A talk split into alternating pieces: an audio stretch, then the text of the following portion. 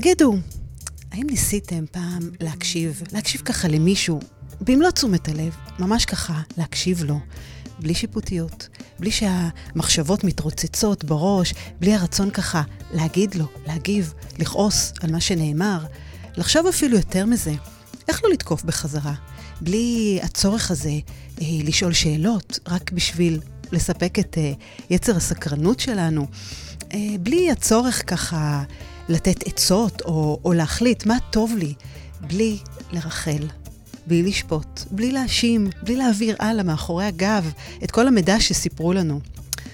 ומה אם להקשיב לעצמנו, לאמת הפנימית שלנו, בלי המסכות? ממש ככה, בצורה כנה, בצורה אמיתית כזאת. ואיזה ערכים בכלל קשורים להקשבה? אז איך אנחנו יכולים להקשיב יותר? בואו נתחיל. אז אנחנו עכשיו ככה גם אה, לפני החגים, לפני חגי תשרי וראש השנה ושנה חדשה וחשבון נפש, אנחנו יכולים ככה להתחיל לעשות בינינו לבין עצמנו, אז ככה זו הזדמנות נפלאה לבוא ולחדד קצת את יכולת ההקשבה שלנו. אז אחת הסיבות שאנשים מתווכחים, שאנחנו מתווכחים, אחת הסיבות לוויכוחים, אה, למריבות, לקונפליקטים, לחוסר תקשורת, לכעסים, זה בגלל שאנחנו לא באמת יודעים להקשיב. כמה אנחנו קוטעים, כמה אתם, עם יד על הלב, כמה אתם קוטעים אחד את השני? כמה אתם מתעקשים על האמת שלכם? אתם לא מאפשרים לאחר להסביר. וגם אם הוא טועה, בעינינו, אנחנו לא יודעים ממש ממש לעצור. עכשיו, יותר מזה, הרבה פעמים ויכוח הופך להיות ריב, והוא מתחיל בהתחשבנות, בטון גבוה. משם, השמיים הם הגבול, הכדור מתגלגל, ומה נדרש מאיתנו? זה בסך הכל להקשיב, להבין. לא חייבים לקבל תמיד את דעת האחר. תחשבו, איך היה הצד השני מגיב אם הוא היה שומע אתכם אומר, אני חושב אחרת במקום, איזה שטויות אתה מדבר. או רק הוא היה שופך את הלב שלו ומדבר איתכם, ואתם שותקים, מקשיבים, נמצאים שם איתו. אז מהי בכלל הקשבה? כי הקשבה זה, זה מצב שאנחנו יכולים לשים את עצמנו בצד, ואת כל הרגשות, ואת כל המחשבות, ואת כל האמונות, ואת כל התפיסות שלנו, ולהתרכז באמת ובתמים במה שאדם מולי מדבר. הוא כרגע הכי חשוב לי בעולם. שיש פה צניעות, יש פה הבנה, יש פה קבלה, שאחר הוא שונה ממני. הוא לא כמוני, הוא חי בעולם אחר, בעולם אישי שלו, הוא צופה בו במשקפיים שהם ייחודיים רק לו. ואני, המקשיב, אני באמת, אני שואף בכנות להיכנס לעולם שלו, להבין לעומק אה, מה באמת הוא עובר שם. קוראים לזה חמלה. להיכנס לנעליים של האחר בלי לשפוט אותו. כי רק אחרי שהקשבנו והבנו, אז תבחרו אם ואיך, אם בכלל להגיב. ואם אתם בוחרים להגיב, אז תשמרו על האיפוק. תגלו את האמפתיה, את ההקשבה הזאת. דרך אגב, איפוק והקשבה הם באים ביחד, כי זה מאפשר לנו להגיב מהשכל, להגיב מהראש, ולא רגשית, מהרגש הזה שככה גועש בנו. תחשבו כמה פעמים אנחנו באמת רוצים להבחין בין המידות הטובות והמידות הפחות טובות שלנו, וזה בא לידי ביטוי באמת באיפוק וביכולת שלנו להגיב בטון, במילים, בשפת גוף. ולפעמים גם עדיף לשתוק. כן, לא לדבר. בפרקי אבות מסופר על אה, שמעון בן גמליאל, שהוא אמר משפט מאוד מאוד יפה. הוא אמר, כל ימיי גדלתי בין חכמים ולא מצאתי לגוף טוב, אלא שתיקה, ולא המדרש הוא העיקר, אלא מעשה, וכל המרבה דברים מביא חטא. אז עדיף לעשות מאשר לדבר. ומה שהוא אומר כאן, הוא בעצם מייחס את המסקנה שלא מצאתי לגוף טוב אלא שתיקה, לעובדה שהוא גדל כל ילדותו בין אנשים מאוד מאוד חכמים, ותמיד הוא היה מוקף בבית שלו ככה, אנשים חכמים, ולכן הורגל בשתיקה. ואיזו מעלה מדהימה. כמה הוא יכל לתרגל אותה, הוא זכה להקשבה גדולה בזכות השתיקה.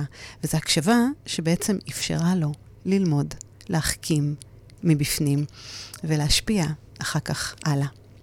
וכשאנחנו הרבה פעמים באיזה צרה, במשבר, בעניין כזה שהוציא אותנו מאיזון, לפעמים מה אנחנו רוצים? שרק יקשיבו לנו. מבלי שיגידו לנו מה לעשות, מבלי לתת עצות. ממש שיתוף. שיתוף כזה רק כדי לפרוק כעס או תסכול, ובעיקר, בעיקר כדי לשמוע את עצמנו, להקשיב לעצמנו. כרגע שאנחנו מדברים בקול רם, אנחנו שומעים מה אנחנו אומרים. ואנחנו רוצים שהבן אדם האחר יהיה שם, יהיה נוכח, בלי שיסביר, בלי שינתח, פשוט שיקשיב לנו. לא סתם אומרים שקיבלנו שתי אוזניים ופה אחד, תחשבו על זה. ולנושא של האיפוק, איפוק והקשבה, כמה הם הולכים יד ביד. אני חושבת שחלק מהמיומנויות של ההקשבה זה לדעת לשים ברקס. ברקס למחשבות שלנו, ברקס למילים שלנו. תזכרו, אנחנו בעלי הבית של המחשבות שלנו. פעם היה אדם שהגיע לבעל שם טוב ואמר לו שהוא לא יודע מה לעשות עם כל המחשבות המטרידות שלו. כל הזמן יש לו מחשבות לא טובות שמעיקות עליו ומבלבלות אותו. והבעל שם טוב שלח אותו לתלמיד שלו, למגיד מזריץ', והוא בא אליו, והוא אמר, הוא היה צריך לנסוע ככה יומיים בדרכים וכולי. והוא הגיע ככה לפנות ערב, הוא אמר, אני אעבור בבית שלו, אם יש אור דולק, אני אדפוק בדלת. אם לא, אני אלך לאכסניה, ולמחרת בבוקר אני אבוא. והוא דפק בדלת, הוא ראה שם אור ורעש וכולי, דפק, דפק בדלת, ואף אחד לא פותח לו, והוא לא הבין, הוא אומר, רגע, אבל יש פה אנשים, יש פה רעש. בכל זאת הלך לישון באכסניה, קם בבוקר, הלך בבוקר, דפק בדלת, ואותו מגיד מזריץ' פותח לו את הדלת. הוא אומר לו, אתה יודע, הייתי פה אתמול וכולי, אז הוא אומר לו, כן, אני שמעתי אותך. אני לא פתחתי לך, כי אני רציתי שתדע שאני בעל הבית של הבית שלי, ואני קובע מי ייכנס ומי לא. וכך גם אתה. אדם שמרגיש שיש לו מחשבות שמטרידות אותו, במקום להיכנס למאבק איתם ולמלחמה עם המחשבות, אתם תחליטו מי בעל הבית של המחשבות שלכם, וזה אתם. וכך הוא אמר לו ושלח אותו לדרכו. ובמקום להיכנס, יש פה באמת נקודה כל כך חשובה, כי במקום להיכנס למאבק עם המחשבות ולמלחמה, תקשיבו. תקשיבו לעצמכם. האם אתם במאבק איתם? כי זה רק מזין אותם, זה רק משקע אותם מחדש, זה רק מוביל אותנו לכל כך הרבה סרטים. עכשיו, העניין הוא שוב פעם, לקחת את זה, להבין, ולבחור להסיח את תשומת הלב שלנו בדבר אחר. תזכרו, אתם בעלי הבית של המחשבות שלכם, תקשיבו למשפט הזה, תכניסו אותו לראש, כי המוח שלנו, הוא לא יכול לחשוב על שני דברים באותה שנייה. זו עובדה. המקסימום, עובר מנושא לנושא כל הזמן ככה בלופ ככה, כמו שאנחנו מעבירים ערוצים בטלוויזיה. ותקשיבו, תתבוננו איך אתם מגיבים. תכינו אפילו מראש איזה נושא אחר שאתם הולכים להתמקד בו, לקרוא אותו, כשהמחשבה המטרידה מגיעה. או אפילו, למי אתם יכולים להתקשר באותו רגע כדי להסיח את הראש שלכם מאותה מחשבה מטרידה. עד שלאט לאט המחשבה הזאת עוברת לנושא אחר. ואז אני מתמקדת בנושא אחר. זה מוח נקי, ואני מנהלת המחשבות. וכל זה מגיע מהתבוננות ומהקשבה לעצמנו. אני רוצה רגע לדבר על נושא ככה, שתמיד ככה אני אני, אני אומרת, ככל שעובר עוד יום ויום, אני כל כך מיישמת אותו, משתדלת לפחות, וזה נושא של השתיקה. ושימו לב כמה חשוב לשמור על האיפוק, ולא להגיב ישר. ויותר מזה, כאשר המילה, זאת אומרת, אם אנחנו רוצים להגיב, תחשבו על מה שאתם הולכים להגיד. המילים זה כמו נוצות ברוח, אי אפשר להכניס אותם בחזרה לפה, אבל אם המילים שאתם הולכים להגיד הם ניתנים לשני פירושים, עדיף לכם לשתוק. השתיקה היא עדיפה פי שניים על הדיבור. מילה בסלע, משתוקה ביתרין. הרמב"ם אמר, הוא דיבר על חוכמת השתיקה, הוא אמר שאדם לא ימהר להשיב ולא ירבה לדבר, והשתיקה היא בעצם, היא, היא משמר לחוכמה, והסייג זה בעצם גדר. זאת אומרת, אנחנו צריכים לשמור על עצמנו כדי שאנחנו לא נגיד דברים שאחר כך אנחנו עלולים, עלולים להתחרט עליהם. עכשיו, תשימו לב, לכל אדם יש מציאות אחרת, וכשאתם מקשיבים, ולא מגיבים ושותקים, אתם בעצם לוקחים את הזמן. לוקחים מרווח נשימה. אתם יוצרים מרווח בין גירוי לתגובה. ותשאלו את עצמכם באותו רגע שאלה פשוטה. מה עוד ניתן להסיק ממה שקרה. במקום ישר, ישר לשפוט ולהאשים ולהגיד, יו, איך הוא אמר? למה הוא אמר ככה? זה לא בסדר, איך הוא יכול לחשוב ככה? אני מדברת על זה המון המון בהקשר של הכעס. כמה חשוב לספור, לנשום עד עשר לפני שאנחנו מדברים, ולא להגיב בצורה רגשית, אלא לה, להגיב מהראש, מהשכל, ולהתאפק ולשתוק, ולא להגיב באותו רגע. כי באותו רגע, כשאנחנו מדברים ומגיבים לאחר, התגובה הזאת היא לא היא, היא רק רגשית, והיא בטח לא מקדמת אותנו למקום אחר. ותזכרו נקודה כל כך מהותית, כי כל אחד חווה את המציאות אחרת. מה שלנו ברור, לאחר ממש לא. לכן, אל תיכנסו ב- למסקנות כאלה חותכות. כמה פעמים אמרתם לעצמכם, איך הוא יכול להתנהג ככה? אני בחיים לא הייתי אומרת דבר כזה. אז אם אנחנו לא נקבל את העובדה שאדם אחר חי בדרך שונה משלנו, אם לא נקשיב לו ונבין שזה שלו, זה הדרך שלו, זה העולם שלו, זה הערכים שלו, זה הכלים שלו, כמה זה יקשה עלינו לשחרר. להבין, לגלות חמלה, ולא חייבים תמיד תמיד להסכים. עכשיו, יש גם קשר מאוד חזק בין אהבה להקשבה, כי הדרגה הגבוהה יותר של אהבה, כדי להגיע אליה נדרש כוח להקשיב. והרבה פעמים הפן הזה, אני חושבת שהוא מוחמץ המון המון במערכות יחסים. כי משום מה הדיבור נחשב לנתינה, והקשבה נחשבת אה, לקבלה, והקשבה זה ביטוי כל כך כל כך משמעותי לאהבה. וחוסר הקשבה זה סימן של חוסר אהבה. כשאנחנו אוהבים אדם, כשאנחנו אוהבים מישהו, אז מעניין אותנו לשמוע לו, מעניין, מעניין אותנו לשמוע אותו, מעניין אותנו לשמוע מה יש לו להגיד, ואנחנו רוצים ומסוגלים להקשיב לו. עכשיו, תחשבו רגע שאדם שאנחנו מקשיבים לו, זה אדם שמסקרן אותנו. אנחנו רוצים לדעת מה קורה, מה קורה איתו. אמ, ואם אנחנו, תוך כדי הקשבה, מתחילים לחשוב מה להגיב לו, ובכלל, לבוא עם דעות קדומות, אז בעצם זה מבטל את הסקרנות. כי מי שיש לו דעות קדומות, הוא בעצם מניח שהוא יודע הכל. ואז בעצם אין לו באמת באמת עניין להקשיב. אמ, יש אה, ספר מקסים של שבעת ההרגלים של אנשים אפקטיביים במיוחד, של סטיבן קובי, והוא מציג בעצם את הרגל חמישי, ב... והוא מדבר שבהתחלה תבקשו להבין, ואחר כך תהיו מובנים. זאת אומרת, רוב האנשים, הם לא מקשיבים מתוך מטרה באמת להבין, הם מקשיבים מתוך כוונה להשיב, להגיב. הם מדברים או מתכוננים לדבר, או רוצים להגיד מה, מה, ש, מה שיש להם להגיד על אותו נושא, במקום פשוט לשבת ולהקשיב ולא להגיד, לא לחשוב על כלום. בעצם אנחנו מסננים הכל במסננות, ואנחנו משליכים את הסיפור חיים שלנו על הסיפור של האחר. אתם מכירים את המשפט, עברתי בדיוק אותו דבר. תן לי לספר לך את החוויה שלי. כי כשמישהו מדבר, אנחנו מקשיבים בדרך כלל באחת מארבע הרמות, אנחנו יכולים להתעלם ממנו, אנחנו יכולים לא להקשיב לו בכלל. אנחנו יכולים להעמיד פנים ולהגיד, כן, כן, כן, אתה צודק, כן, כן, ואנחנו בכלל עשויים גם להקשיב בהקשבה, בהקשבה סלקטיבית, זאת אומרת, לשמוע רק חלקים ולסנן חלק מהשיחה. ואני חושבת שמעטים מהאנשים שבאמת פועלים אה, על פי הרמה הגבוהה הזאת של הקשבה אמפתית, הקשבה פעילה, ולהיות שם, ולהזדהות, ולגלות חום, חמלה, ו, ובעצם אה, לראות את העולם כפי שאחר רואה אותו, לא כפי שאני רואה אותו. לראות איך הוא מרגיש, דרך הדברים שהוא אומר, דרך השפת גוף שלו. הרבה פעמים אנשים שואלים אותי, בזמן שאני מקשיב, מה, מה אני אמור לעשות עם הדברים שאני חושב ומרגיש? מה, פשוט לשים אותם בצד? אסור לי להשמיע את קולי? ובזמן ויכוח ובמריבה, ובמיוחד במערכות יחסים, אז תמיד חשוב לתת לשני הצדדים לדבר. אז אין ספק שכן. אבל העיתוי מאוד מאוד חשוב. כי אם אנחנו נגיב בשעת כעס, האוזניים אטומות. אל תשפטו אדם בשעת כעסו, ואם יש ויכוח עם בן, עם בת זוג שלנו, הצד השני צריך להמתין רגע, עד שהאחר יסיים לדבר, והמקשיב ישאל אותו אם הוא הבין נכון את כל הפרטים, את כל העמדות, את כל הרגשות שהצד האחר אה, אה, הביא לו. וצריך לשאול, אם עכשיו אתה פנוי להקשיב לי, לדברים שיש לי להגיד, וצריך לשים לב לדברים האלה, לניואנסים הקטנים האלה, כי כי באותו רגע, אם אנחנו לא נתפוס את העיתוי הנכון, המילים האלה יאבדו. אנחנו לא נצליח לגרום לצד האחר להקשיב לנו, לשמוע אותנו, להבין אותנו. ואני חושבת שאם יש ככה משהו שאפשר לתרגל אותו כדי להתחיל ככה את מיומנויות ההקשבה שלנו, אז אם אתם מבקשים ללמוד קצת קצת יותר איך להקשיב, אז uh, תתרגלו את זה מול אדם קרוב. אבל לא קרוב מדי.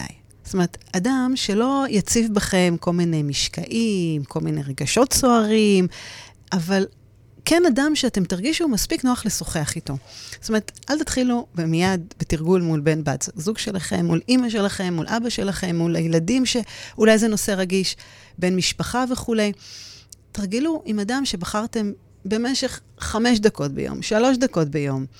את, אני חושבת שאפשר להתחיל בכושר של זיכרון. תקשיבו לכמה משפטים שאחר אומר לכם, ותנסו לחזור על המילים שהוא אמר. כן, ממש ככה כמו תוכי. עכשיו תנסו, ואתם תראו שאתם תקשיבו לאחרים ותתרגלו את ה... תחדדו את היכולת ההקשבה, יקרו לכם דברים נפלאים. וזה בסך הכל לשבת שלוש דקות ולהקשיב לבן אדם ש...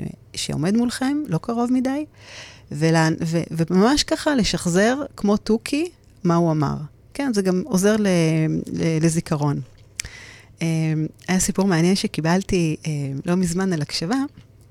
אה, אבא ששמר על הבת שלו, בת שלוש, והוא עסוק בעבודה שלו, במיילים, ומלא מלא מלא עבודה, והבת שלו שיחקה באיזה סט חדש ככה של ספלי תה קטנים ככה מפלסטיק, והוא היה כל כך מרוצה שהיא עסוקה והוא יכול להתפנות ל, ל, לעבודה שלו, ופתאום היא הביאה לו את אחד הספלונים של הבובות, והוא מלא מלא במים.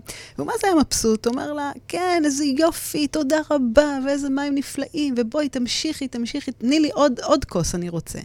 כמובן, הוא עשה את זה בשביל שהיא תוכל להעסיק אותו, להעסיק את עצמה, והוא יוכל להמשיך uh, לעבור על המיילים ולעבוד. ואחרי כמה דקות, אולי יותר, היא באה ככה עם עוד ספל uh, מים נוסף, וכך זה חזר, ככה בלופ בלופ, עד שאשתו חזרה. ואז הוא סיפר לה, אמר לה, את לא תאמיני איזה בת מהממת יש לנו, ואיזה כיף היה לנו כל הזמן, היא באה ונתנה לי ספלי תה, ספלי תה עם מים ככה בכוס, וכל כך בזהירות הביאה לי שלא יישפך ולגמתי, והיא כל כך הייתה מבסוטית וכולי. ואשתו חייכה ואמרה לו, אתה שוב שקוע במחשבות שלך. מילא, כשאתה איתי, אבל כשאתה לבד עם הבת שלך? ואז היא באה ואומרת לו, אם לא היית כל כך עסוק בעניינים שלך, בוודאי היית עולה על המחשבה שהמקום היחידי אליו יכולה הבת שלך, בת השלוש, להגיע כדי להשיג מים, הוא מתוך האסלה. והסיפור הזה הוא בעצם התראה בעיקר לכל אלה שאנחנו, שהראש שלהם טמון ככה כל הזמן בטלפונים, בלי ערב, באייפון, באייפד, וכל המכשירים הטכנולוגיים. וזה מזכיר לנו להקדיש תשומת לב ולהיות קשובים לחוויות של האדם האחר. אם זה חבר, אם זה עובד, אם זה בן זוג, אם זה בת זוג, אם זה הילדים שלנו, ההורים שלנו. תקשיבו להם קצת, קצת, קצת יותר. אז הקשבה, איך מקשיבים יותר? קיבלתי פה שאלה, אמ, איך מפתחים הקשבה? האם יש אנשים שנולדים עם יותר יכולת להקשיב, והאם יש אחרים שפחות? וואי, איזו שאלה יפה. אז uh, אני חושבת שבשביל uh, לרכוש את uh, אומנות ההקשבה, קודם כל אני חושבת שזה לאו דווקא העניין שאנחנו, זה מולד או נרכש, ואני חושבת שזה עניין גם של uh, דפוס ההתנהגות ומקום שגדלנו בו, uh, וערכים שאנחנו uh, בנינו לעצמנו כל השנים ושאנחנו חווינו מהבית, וההשפעה של בית פה היא מאוד מאוד חשובה. ויש אנשים שיש להם פתיל קצר יותר, פתיל ארוך יותר, סקרנות, סבלנות וכולי וכולי. אבל שורה תחתונה, כל אחד יכול לחדד את מיומנויות ההקשבה שלו. כל אחד יכול. ואני חושבת שבשביל רק, רק להתחיל לעשות את זה, אז קודם כל, באמת, תשמרו על שפת גוף שהיא פתוחה, היא כלולה. אל תשבו ככה בתנוחה ככה חשדנית כזאת מול בן אדם אחר. תנהנו מדי פעם, תחייכו, תסתכלו בעיניים. אה, גם אם באותו רגע לא ממש בא לכם, אבל תנו לבן אדם האחר את ההרגשה שאתם שם בשבילו. ובאמת, אני חושבת ש... המטרה זה להעביר את זה, שזה יהיה אמיתי. Uh, ו- וזה חשוב, אני חושבת, עוד נקודה שאפשר לחדד אותה, זה בעצם מדי פעם לסכם, כאילו לקחת בעצם uh, את הדברים שהאחר אמר לנו, ולהגיד אותם בקול רם, כדי שהוא יראה שאתם מבינים אותו. מדי פעם ככה צריך להשמיע לו מין סיכום כזה של הדברים, לחזור בקצרה לנקודות העיקריות, כמו שאמרנו בתרגיל של הפיתוח המיומנויות, לחזור כמו תוכי. לחדד את היכולת ההקשבה שלנו. אה, ואני חושבת ש... שאלות, שאלות מעידות הרבה פעמים על סקרנות, ולשאול שאלות פתוחות, שאלות שמרחיבות את המעגלים של השיחה, לא שאלות סגורות של כן ולא. ואני חושבת שהנקודה הכי הכי הכי משמעותית, לא לתת עצות. ואם אני לוקחת את ההקשבה, את כל תהליך ההקשבה, לא מחלקים בו עצות. באופן כללי זה נהדר לתת עצות, ושומע לעצה חכם, נאמר, אבל בואו, אנחנו רוצים שיקשיבו לנו, אנחנו לא תמיד רוצים לשמוע את העצות שלנו. ויותר מזה, אני חושבת שלפני עצה מגיעה הקשבה.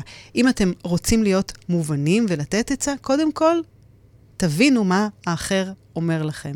זאת אומרת, תקשיבו מתוך סקרנות, ו... תייצרו מין הרגשה כזאת, אווירה של שיתוף, של פעולה, של הדדיות. רק אחר כך תגבשו דעה ותיתנו את העצה. תקשיבו לאחר, תקשיבו לעצמכם. כי אני חושבת שזה מתחיל, מתחיל קודם כל בנו, להקשיב לעצמנו. אז תגידו, כמה אתם מקשיבים לעצמכם? באמת, באמת, כמה אתם מקשיבים לעצמכם? כמה אתם מרגישים שאתם מסתכלים על מה שקורה בחוץ, ואתם מלאים ביקורת, למה אני עושה ככה וככה? מה אני, למה הוא עושה כזה דבר? למה אני לא כמוהו? וכמה אתם מסתכלים פנימה לעצמכם על מה שבאמת, באמת אתם מרגישים. ממש ככה לעצור ולשאול את עצמכם מה אתם מרגישים, איך אתם לא בורחים ממה שאנחנו באמת מרגישים. עכשיו, להקשיב לעצמנו, זה גם יכול לעצור אותנו. תשימו לב כמה אנחנו מקשיבים לסיפורים, ואנחנו מזינים אותם מחדש. אז בואו תבדקו, הסיפור שאתם סיפרתם לעצמכם, כמה הוא אמיתי? עכשיו, נדרש פה כנות, ולפעמים זה מפחיד, כי לפעמים זה נוגד את מי שאנחנו, ופתאום הערכים מתנפצים, ופתאום אנחנו מגלים דברים שלא תמיד בא לנו להתמודד איתם. ואנחנו מנסים להיות, ואנחנו מאמינים שאנחנו לא כאלה, ופתאום אנחנו כן כאלה. וזה נוגד את האמונה, את המצוות, וכמה מלחמות יש לנו בינינו לבין עצמנו, כמה שאנחנו בורחים ומדחיקים ומכחישים ומספרים את הסיפורים האלה, במקום לבוא, לנשום, להעיז, להגיד, להרגיש, אה, אה, לתת מקום להקשבה הזאת, לכנות הזאת, ואני חושבת יותר מזה, להעיז, להתמודד עם, ה, עם הפחד הזה של האמת, כי רק משם אפשר לצמוח. אמ, ויש פה גם חמלה עצמית, כן? להבין שאנחנו אנושיים, ויחד עם זאת, ההקשבה הזאת זה לקחת אחריות, כי היא מאפשרת לנו לתקן, לשפר, לדייק את הדברים שמפריעים לנו, שלא יושבים לנו טוב על הלב. וזה אומר שאנחנו גם סולחים לעצמנו בדרך, שאנחנו חושבים כאלה מחשבות לא מוסריות, ערכיות, אה, ואני מודע לזה, ואני כל כך כנה עם עצמי. אני לא פועל פה באוטומט. אז כן, תשאלו את השאלות האלה כל יום. זה סוג של חשבון נפש יומיומי, מקלחת של סליחה, אני תמיד אומרת. כי השאלות האלה שאתם שואלים את עצמכם, אני מאמינה שהם אלה שיקבעו איזה אנשים אתם תהיו. אנשים שלא נוהגים לדבר עם עצמם, והם לא מנסים להבין מדוע התנהגו ככה, למה הם הגיבו ככה. הם לא יכלו באמת לתקן, לשפר את עצמם בכל יום. אז תקשיבו יותר, תעשו אפילו, אני חושבת, תיאום ציפיות מול עצמכם, כי רק שם, רק שם מגיע האומץ להתמודד עם התשובות שקיבלנו. והאומץ הזה יגיע שאתם תהיו מוכנים להתמודד עם השאלות שהתחמקנו כל השנים, כל יום מחדש. אז ההקשבה הזאת לפעמים תופסת כל כך מקום של כבוד בחיים שלנו, הקשבה לעצמנו, ו... וההבנה הזאת היא שזה לפעמים הוביל אותנו להרפות שליטה ממה שאין ביכולתי לשנות. וזה עוצמה, זה עוצמה. כי מישהו פתאום אה, אמר לי משהו שהוציא אותי מאיזון, מהכלים, הוא נגע בנקודה רגישה אצלי. מה זה אומר עליי? מה זה אומר לי? מה השיעור, מה המתנה שהוא נותן לי? כמה פעמים אתם מוצאים את עצמכם שמישהו אומר לכם משהו פוגעני, רגיש, או יותר מזה, שמישהו מעורר בכם איזה רגשות כאלה ואחרים, ובמקום ישר לשפוט אותו, להאשים אותו, לבחון אותו, לבקר אותו, וכולי וכולי. רגע, שנייה, מה זה אומר עליי? תעבירו את המצלמה אליכם. מה אני לומדת? איזה שיעור אני לומדת מכל זה? Uh, אני פגשתי uh, לפני כמה ימים בחורה שהבן uh, זוג שלה דיבר עם אימא שלה, והיא נכנסה ככה באמצע השיחה, ל, ל, ל, לשיחה ביניהם. ואז ככה הוא בא באיזה תנועת יד ואמר לה, רגע, רגע, ככה בצורה קצת לטעמה תוקפנית, וזה מאוד מאוד מאוד העליב אותה ופגע בה. ואז ככה הם הלכו, הם הלכו הצידה, והיא ממש ממש כעסה לה, ואמרה לו, תקשיב, זה לא לעניין מה שעשית, ונעלבתי ונפגעתי, ואתה לא בסדר, ואתה השפלת אותי, וכולי וכולי, ואתה ואתה ואתה ואתה. ואז שאלתי אותה, אמרתי לה, רגע, רגע, שנייה, מה, מה קורה פה? מה, מה זה אומר עלייך, שאת ככה נעלבת, שאת נפגעת? למה זה כל כך קיפל אותך? למה זה כל כך צבט אותך? מה, מה השיעור שהוא נתן לך פה? מה המתנה שהוא הביא לך כדי להתבונן בעצמך? להקשיב לעצמך. והיא הבינה שבעצם היה משהו בינה לבין אימא ביחסים, שהיא רצתה להראות כמה שהיא חזקה וכולי, והמקום שלה בבית, הגרעין, בבית כאילו של הגרעיני, של אימא, אבא, אחים, הוא לא היה כל כך בטוח. והיה שם הרבה חוסר ביטחון, וזה בכלל הציף דברים אחרים. אה, במקום רק להאשים. עכשיו, זה שבאמת לא התנהג כמו שהתנהג, זה דבר אחד שצריך להגיד ולדבר, אבל בלי שום קשר יש פה גם שיעור בשביל עצמנו. היה עוד, היה עוד סיפור שאני נתקלתי השבוע, שבחור שהיה בלימודים, הוא סיפר שהצטרפה לשיעור בחורה חדשה. והיא ישבה באמת לצידו, והיא כל כך השתלטה על, הש... על, ה... על, הש... על, ה... על השיעור, על השיחה, וכל פעם שמישהו אמר משהו, אז היא נכנסה לדברים, ובעצם נתנה את הפרשנות במקום להקשיב. אה, נתנה הרבה עצות, ממש השתל... השתלטה ככה על השיחה, ו... ו... והווייב שלה לא היה כל כך מבחינתו משהו ש... שעזר לו, זה, זה כיווץ אותו, זה גרם לו לא לדבר, לא לשתף, לא להרים את היד, לא להגיד. והוא ככה יצא נסער מאותו שיעור, והוא מספר לי ככה שבאמת... אה, אני לא יודע מה לעשות עם זה, ו- ו- והיא כזאת, והיא כזאת, ומה פתאום, ופעם ראשונה שהיא באה, ואיזו חוצפה, ו- ונכנסה למקום כזה, ומה היא אומרת, ו- ועוד ועוד, כל כך הרבה דברים שאנחנו נוהגים להגיד ולשפוט. ואני שאלתי אותו, בעצם, מה באמת הפריע? איפה זה פוגש אותו? מה השיעור שהיא הביאה לו? וככל שהתעמקנו בשאלות האלה, תזכרו, כשאנחנו מקשיבים לעצמנו, שואלים הרבה הרבה שאלות, זה פתאום הזכיר לו את אשתו, בהקשבה. זה הזכיר לו דפוס התנהגות, דפוס התנהגות מסוים, שבאמת אה, אנחנו הרבה פעמים מסתכלים על האחר ושופטים אותו, אבל בעצם מה זה אומר עליי, איפה זה פוגש אותי? למה זה כל כך הציק לי, ההתנהגות הזאת? הרי זו היא, זו שאלה, זה העולם שלה, זה הערכים שלה, זה הכלים שלה, מי אני שאני אשפוט אותה. אבל כשאני מקשיב לעצמי, אני נעלב, מתרגש, כועס, משהו זז אצלי. במקום לשים אצבע מאשימה אצל האחר, תפנו את האצבע אליכם. מה קורה פה? איזה מתנה הבן אדם הזה נתן לי? על איזה כפתור הוא לחץ לי? מה השיעור? וכן, זו הזדמנות להתמודד, לזוז קצת, קצת, קצת, קצת מאזור הנוחות. כי כולנו, כולנו מראות אלו לאלו, ואנחנו לא מסוגלים לראות באנשים אחרים משהו שלא קיים בנו. אנחנו רואים באחרים רק את מה שקיים גם בנו. אז במקום להסתכל על הצדדים ולהפנות אצבע מאשימה החוצה, בואו תבדקו בהרבה הרבה סקרנות ובהרבה עדינות מה, מה קורה בתוכנו, מה, כמה פשוט וטכני, ככה, חד כזה ועמוק. אתם מכירים את המשפט פיו וליבו שווים? זה משהו שאנחנו נאה דורש, נאה מקיים. הלוואי באמת שאנחנו נצליח להגיד את מה שאנחנו חושבים ומרגישים, שנהיה ישרים, שהפה שלנו והלב יהיו באמת אותו דבר. והמודעות הזאת להתבונן פנימה, לשפר ולדייק, אני חושבת שזה מתנה נפלאה, כי זה מאפשר לנו באמת לשפר את החוזקות ואת החולשות שלנו, את הפגמים.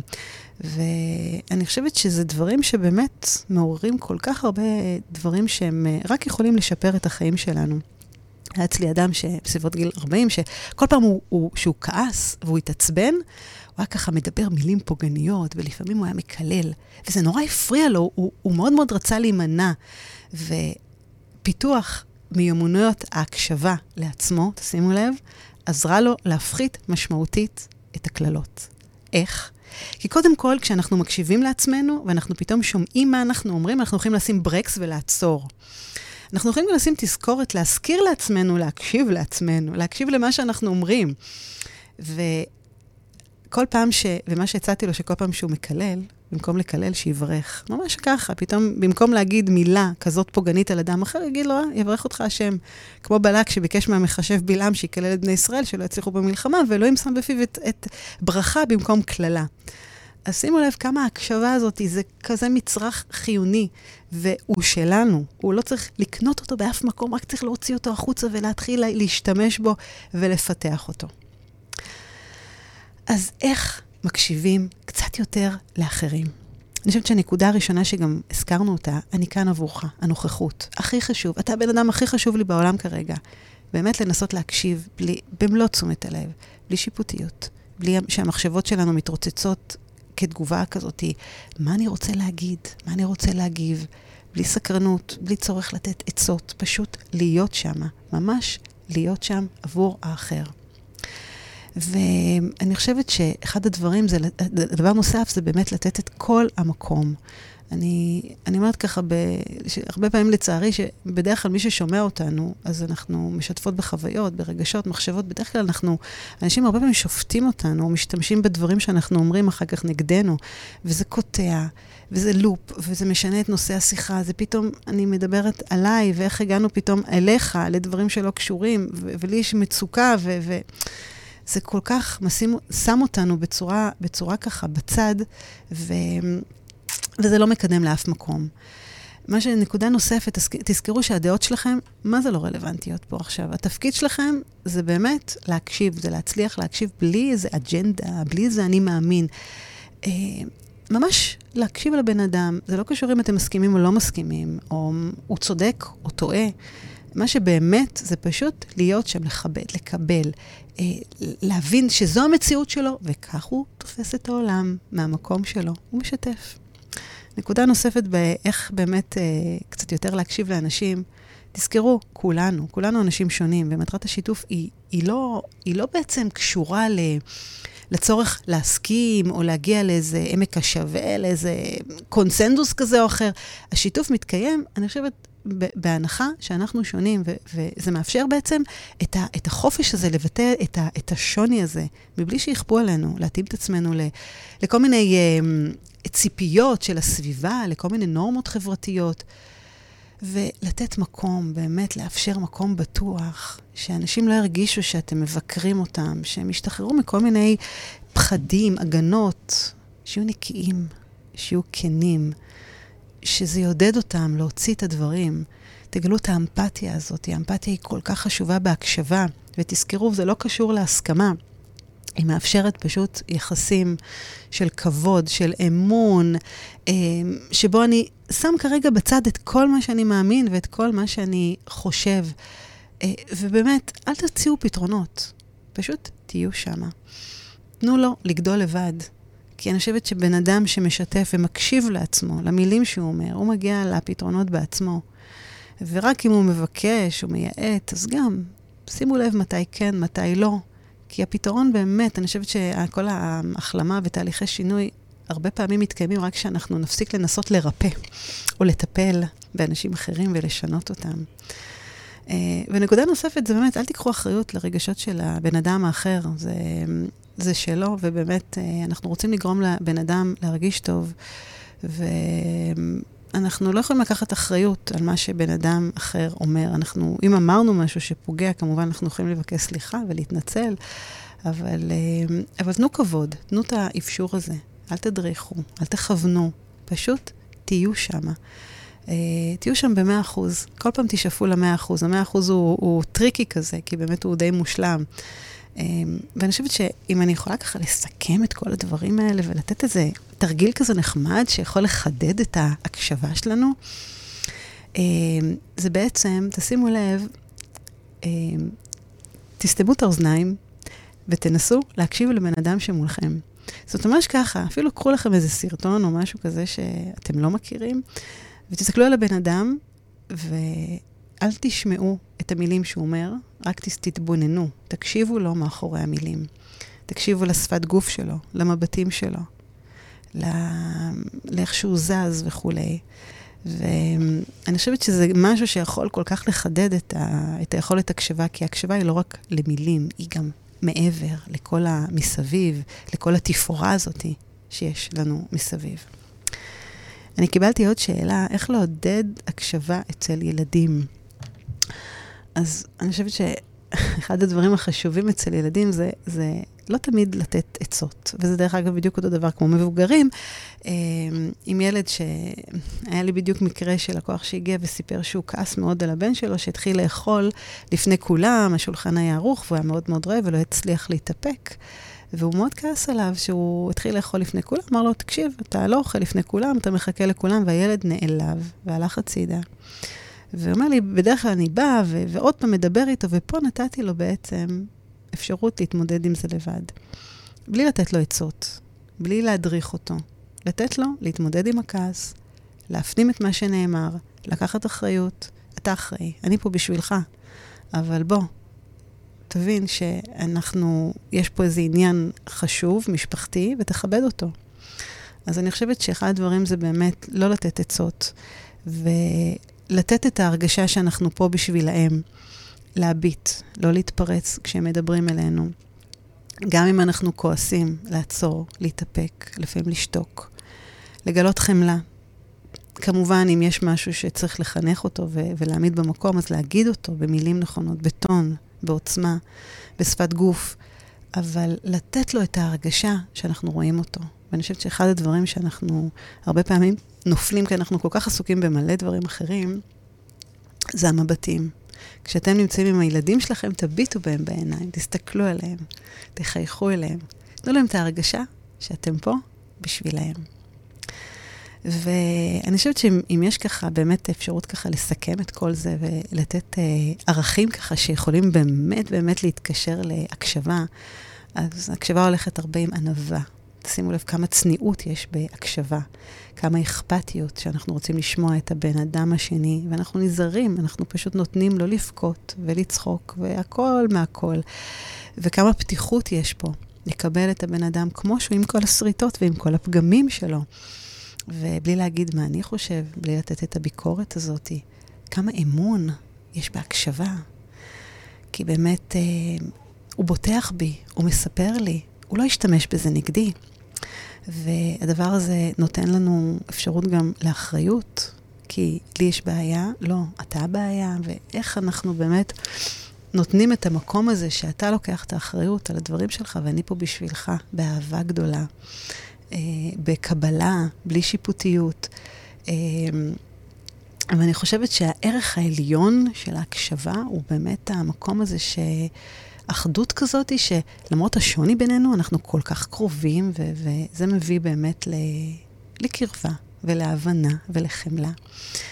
והרבה פעמים תקשיבו, תקשיבו גם מאחורי המילים, ל- ל- למה שלא נאמר, ל- למסרים הסמויים שמסתתרים ככה מאחורי השורות האלה. ככה אנחנו הרבה פעמים נוכל לחדד את הדברים ונבין, ופחות נכעס, ופחות נהיה ככה שיפוטיים. אה, והכל מתחיל ככה באמת, באמת, באמת מהקשבה שהיא כל כך עדינה וכל כך פשוטה. והיא חלק ממי שאנחנו, רק צריך כל הזמן לחדד אותה ולזכור שבן אדם שמולנו הוא בן אדם טוב, חכם, יפה, בדיוק כמו שהוא, ויש לו תמיד מה להציע. ואנחנו פה בשביל האחר, עם האמפתיה, עם החוסר שיפוטיות הזאת, עם המקום הזה שאנחנו לא צריכים לשכנע אותו בצורה כזו או אחרת, ובטח שבטח שהוא נמצא ב... במקום רגשי, במשבר, באכזבה, בפרידה, במשהו שהוא ככה מאוד מאוד לטלטל. אז לתת את ההרגשה שתמיד יש מקום לדעות השונות הזאת, האלה, ואין פה טוב, פחות טוב, ו... ו... ולתת, לתת את המקום הזה. קודם כל, אבל לעצמנו. קודם כל בשבילנו. קודם כל המקום שבאמת, תקשיבו לעצמכם. מתוך סקרנות כזאת, כל יום מחדש. ואם נדרשת פה חמלה וסליחה ובאמת קבלה, אז קחו את המקום הזה, קחו ותנו לו את המרחב. ואני חושבת שזה רגע ככה לפני חודש של סליחות, עם ניקיון ככה ומבט לאחור, אז בואו נקשיב יותר לעצמנו, קצת קצת לעצמנו, ובטח של האחרים. אז אה, תודה רבה לכל מי שהיה איתי פה, לכל מי שצפה.